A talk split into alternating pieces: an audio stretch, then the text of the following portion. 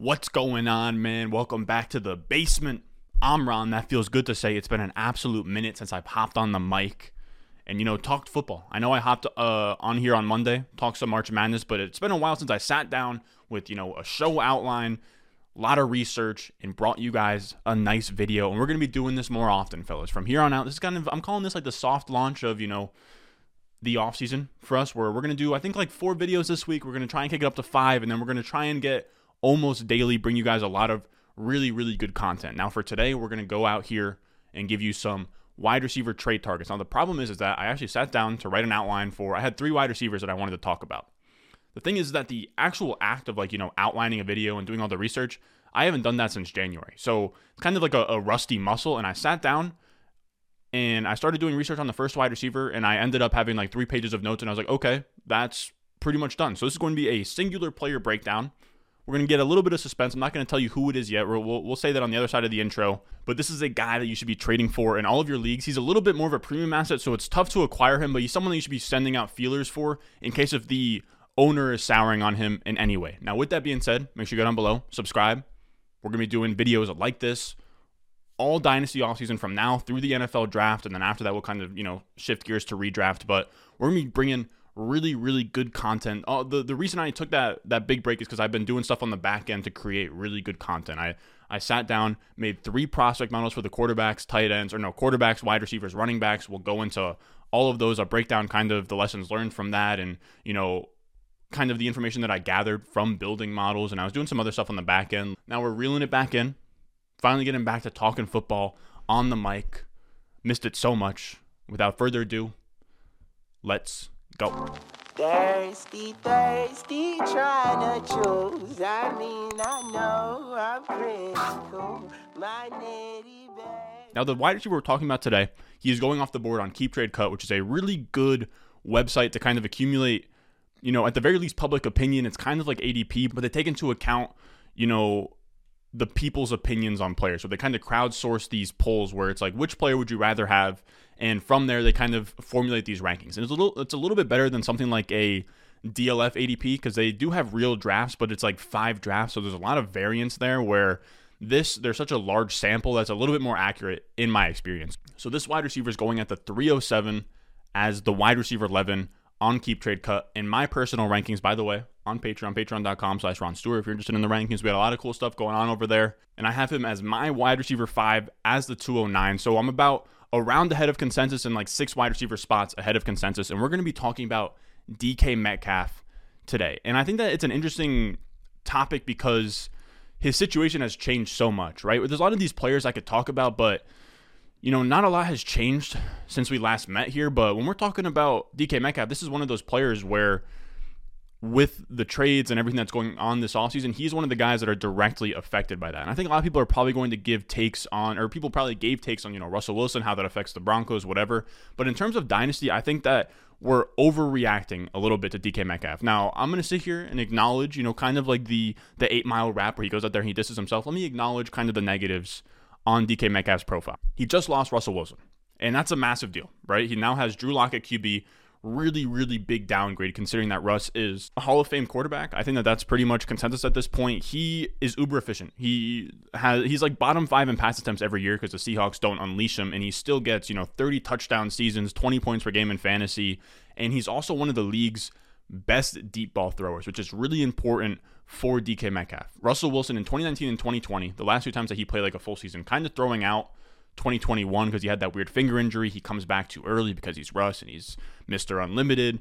And I'm kind of calling 2021 a lost season for Russ at the very least. Now, again, top five deep passing grade on PFF in 2019 and 2020. These are throws 20 yards or more downfield. And that's huge for DK Metcalf because that's such a skill set matchup for the two of them, where DK Metcalf was top five in those two years in deep targets. So that's a pretty big downgrade for DK Metcalf, considering that he was top five in accumulating those deep targets, 20 yards or more downfield in both of those years. And on his entire career, about 25% of all of his targets ever have been 20 yards or more downfield. So again, his skill set and Russ really match up. And now the reason I left out 2021 is because to me it's largely a throwaway year, right? We had Russ. He had, uh, I would say, like a good to great first five weeks. Then he had that finger injury. He comes back too early And week 10 on, it's pretty clear that he wasn't really himself. He had one of the worst stretches of his entire career. He comes back in his first game against the Packers. He puts up 161 yards, zero touchdowns, two interceptions. That's not a Russell Wilson type stat line. So it was really it was really tough because I would say Russell Wilson, like an injured Russell Wilson, was almost a bottom like 10 quarterback, at least for fantasy purposes. He he killed Metcalf's ceiling. DK finishes the wide receiver 22 in points per game, and that's tough when you're talking about a top five dynasty wide receiver. When you have a wide receiver who is in the top five in dynasty, he's ideally, especially in his third year, he's ideally finishing as a wide receiver one at the very least. Why am I giving him the benefit of the doubt is the question. He is my wide receiver five in dynasty, and it's because I think his quarterback play tanked his efficiency this year, but in terms of demanding volume and you know going out there and performing well, I think that he had I'm not going to say his best year yet because obviously his second year was really really good, but the way that he commanded targets this year was really impressive. This is a guy who operates down the field, right? He has a 12.4 yard average depth of target. He is getting most of his targets past the first down marker. So that's an area of the field that not a lot of quarterbacks target a lot, especially considering that he had a lot of games where he played with Geno Smith. And even with the 23rd highest average depth of target, he had a 27.3% target share, which was eighth in the NFL. His previous career high was 24.1%. That's a really big jump in a year where his quarterback play was kind of iffy. Tyler Lockett was healthy. So to me, that's really impressive. And just for comparison, a guy who had a similar target share but performed a lot better in terms of efficiency, the whole offense was just better as a whole. We have Deebo Samuel, a guy who finished as the wide receiver three in points per game, or maybe like the wide receiver two in points per game, but he had a 27.8% target share. So literally almost identical target shares. His ADOT was 8.1 his average depth of target, 87th in the league. Now, you can even go to like Cooper Kupp. His ADOT also hovers around like 8.5, 8.6. I'm just trying to show that these guys that command, you know, that 27%, 28%, 30% target share, a lot of them operate behind the, the first down marker because it's a lot easier to just feed them targets. So, I think it really shows how impressive DK Metcalf was at, you know, getting open, demanding targets. Because as we know, uh, we've explained it a bunch of times, but earning targets is a skill, right? Targets just don't go to random players. We saw that with Marquez Callaway. Michael Thomas goes down, Marquez Callaway doesn't become like a random wide receiver one. Targets are earned in the NFL, especially when you have a quarterback like Geno Smith, where he, he's probably someone that isn't afraid to let it fly, fly, but a guy who hasn't started in three years, targeting that depth of the field with DK Metcalf having that kind of trust with him, I think it shows a lot, you know, how well he was playing individually, right? The the efficiency wasn't there, the the balls he was throwing weren't great, but I think it the 27% target share is really impressive given that he had a top 12 finish the year before on only a 24% target share. So in 2021, DK Metcalf with that target share only finishes the wide receiver 22, right? So he was like the wide receiver 8 in target share, wide receiver 22. Most of that was because of bad efficiency. Some of that was because the pass attempts were so low. That's what you're going to get in Seattle until Pete Carroll kind of hires a prolific offense coordinator or he gets fired. But I wanted to show that even on a low pass attempt offense, if you gave DK Metcalf 27.3% of the targets in his second year, right, where he had really good efficiency and he had Russell Wilson throwing him the ball the entire year, he would have gone from 14.4 points per game on a 24% target share to 20 points per game on a 27.3% target share. He would have gone from the wide receiver 22 in points per game to the wide receiver 4 if he just had the same Russell Wilson playing for 16 games, even even the Russell Wilson that like was bad towards the end of the year in 2020 when they were like remember they were really hot for that eight game stretch and then they kind of cooled off at the end, he would have been wide receiver four if this year he had you know the usual offense that he's been used to. And I found that out using just his you know fantasy points per target and just kind of calculated how many targets he would have had this year given if he had Russell Wilson you know behind center the entire year like he had in 2020 and I want to say that that's an interesting exercise. I just kind of want to highlight the ceiling, right? He has top five wide receiver upside. He would have had that this year had he just had a normal offensive environment, or I guess it's a little bit better, you know, I would say above average to elite offensive environment with Russell Wilson, but it highlights his ceiling, right? In just his third year, he could have had a top five, you know, 20 point per game type season. And obviously, you know, if my aunt had balls, she'd be my uncle. So there's a lot of, you know, a lot of, you know, woulda, coulda, shoulda type stuff with that type of exercise. But I think it is interesting just to kind of note that DK Metcalf played well I think he was just let down by the outside circumstances of Russell get, Russell Wilson getting hurt and then Russ getting coming back too early and him having to play with Geno Smith. Now, I think that you guys probably hear me say that and then say, how much better is Drew Lock than a bunch of bad games from Russell Wilson, a stretch of Geno Smith, and then like a stretch of like above average Russell Wilson? And first, I'll say, here's the thing with their quarterback situation. Maybe they do roll with Drew Lock, but I think that I think the market at least is kind of overwriting the uncertainty there at quarterback because you do have the chance that they add a Gardner Minshew, they could add Jameis Winston, they could add a, a Marcus Mariota, who I really like. They could even trade for Baker Mayfield. They could, you know, they just got the ninth overall pick from that huge trade. They could get Malik Willis, Kenny Pickett, Matt Corral. There's a tons of there's tons of things that can happen there. And in Dynasty, when we're you know projecting out into the future, and you have an asset like DK Metcalf who's only 24 years old, I care a little bit about year one, but unless if you're a win now asset like a Keenan Allen, like a Mike Evans, like a DeAndre Hopkins, I would say most of the weight that you have for me in terms of a dynasty asset doesn't come from this immediate year. And you have a lot of teams out there like the Broncos, who last year you could have written off, you know, Sutton, Judy, whoever you want on that team. Say, you know, he has Drew Lock, the quarterback sucks, Teddy Bridgewater sucks. It's not going to get, you know, any better and then Russell Wilson comes along. Now, I'm not saying that they're just going to land, you know, a Deshaun Watson level quarterback, but the NFL is so random, right? You could have said the same thing with Chris Godwin and Mike Evans, right? Jameis Winston's gone. Who, who knows what's going to happen? You know, Tom Brady comes back. So there's a lot of things in the NFL that are so random. Same thing with the Rams, where you had you know Goff to Stafford. So quarter, you know, quarterbacks move teams a lot in the NFL, and I think it's a little bit foolish on assets that are 24 years old to act like he now has Drew Lock for the rest of his career, right? There's tons of outs. You have 2023 class that looks good with Bryce Young at the top. So I'm I'm not weighing him down a ton, but I will say, at least in you know Drew Lock's defense, it's not the end of the world if Drew Lock was to play 16 games for the Seahawks this year. You know the offense has weapons, so at the very least, you know just the YAC and players getting open should, you know, kind of help him in terms of efficiency when you have DK Metcalf, Tyler Lockett, Noah Fant all in the same offense. And I also like Drew Lock because he's a sneaky good fit with DK Metcalf as a quarterback that's like Russell Wilson, not in the fact that he's a good quarterback, but in the idea that he attacks the deep parts of the field as often as Russell Wilson does. Of the quarterbacks in 2020 and in 2020 and in 2021, it, it's of the quarterbacks with over 100 dropbacks over the last two years, Drew Lock ranked first in ADOT with 10.4 yards of average depth of target in 2021 and was fourth in 2020 with 9.7.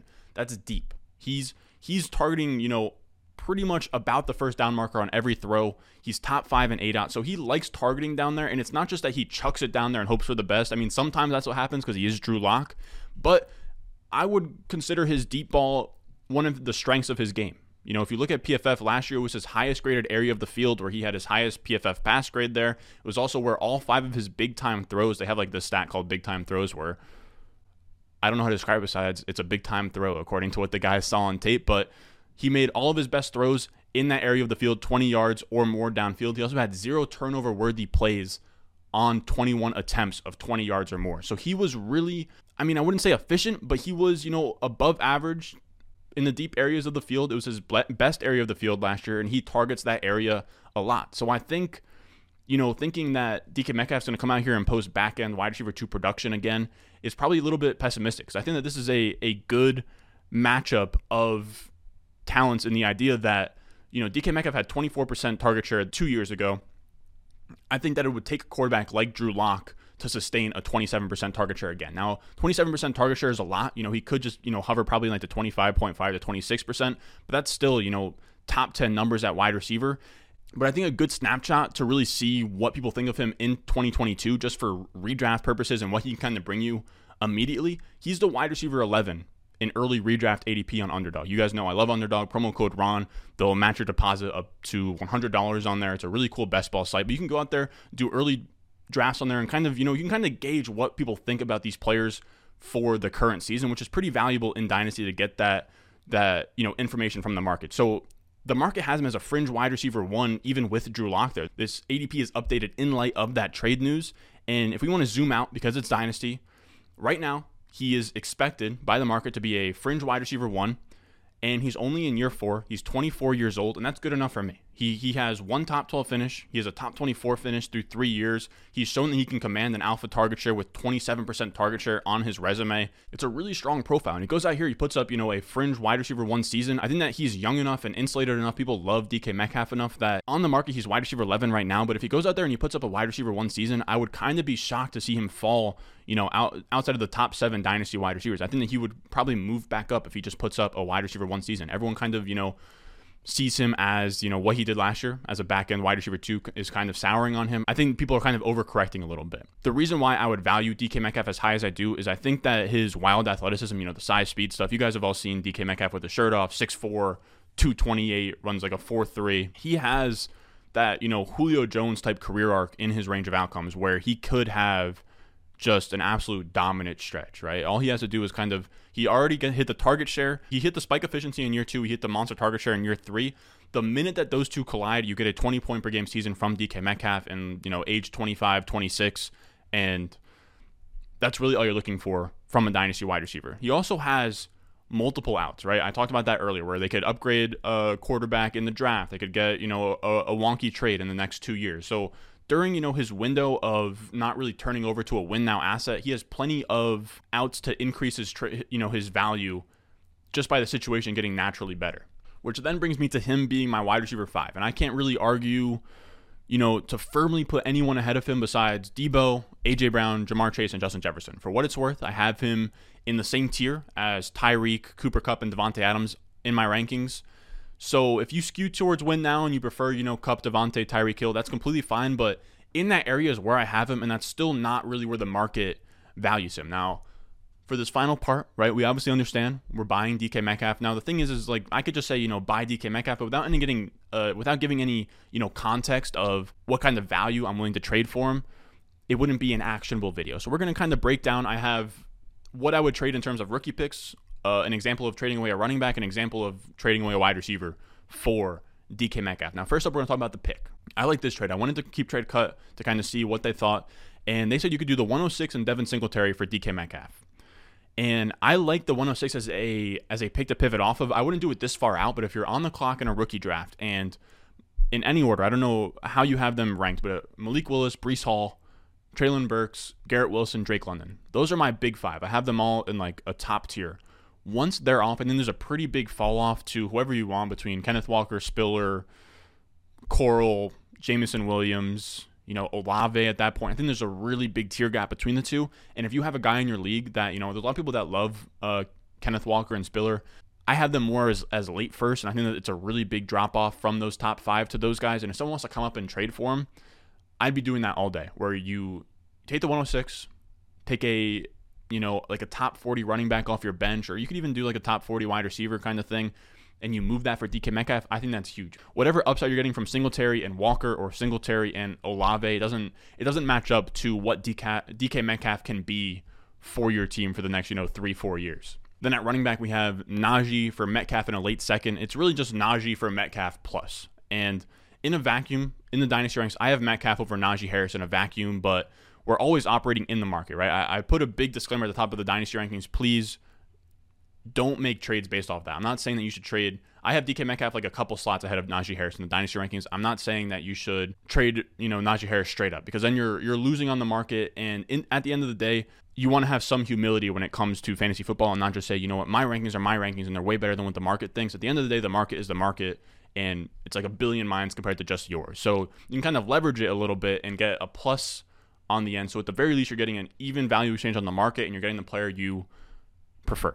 I talked about that in December, but what it comes down to for me is Najee Harris is valued as the RB3. I think that's a little bit I think it's a little bit much for a guy that I don't see in his range of outcomes him being he for me to have him as the RB3 and he's also like the 202 in ADP for me to have him in that range he would need to have, you know, a legendary type season in his range of outcomes where you could see, you know, a 20 plus point per game like a Jonathan Taylor did this year like an Austin Ekeler.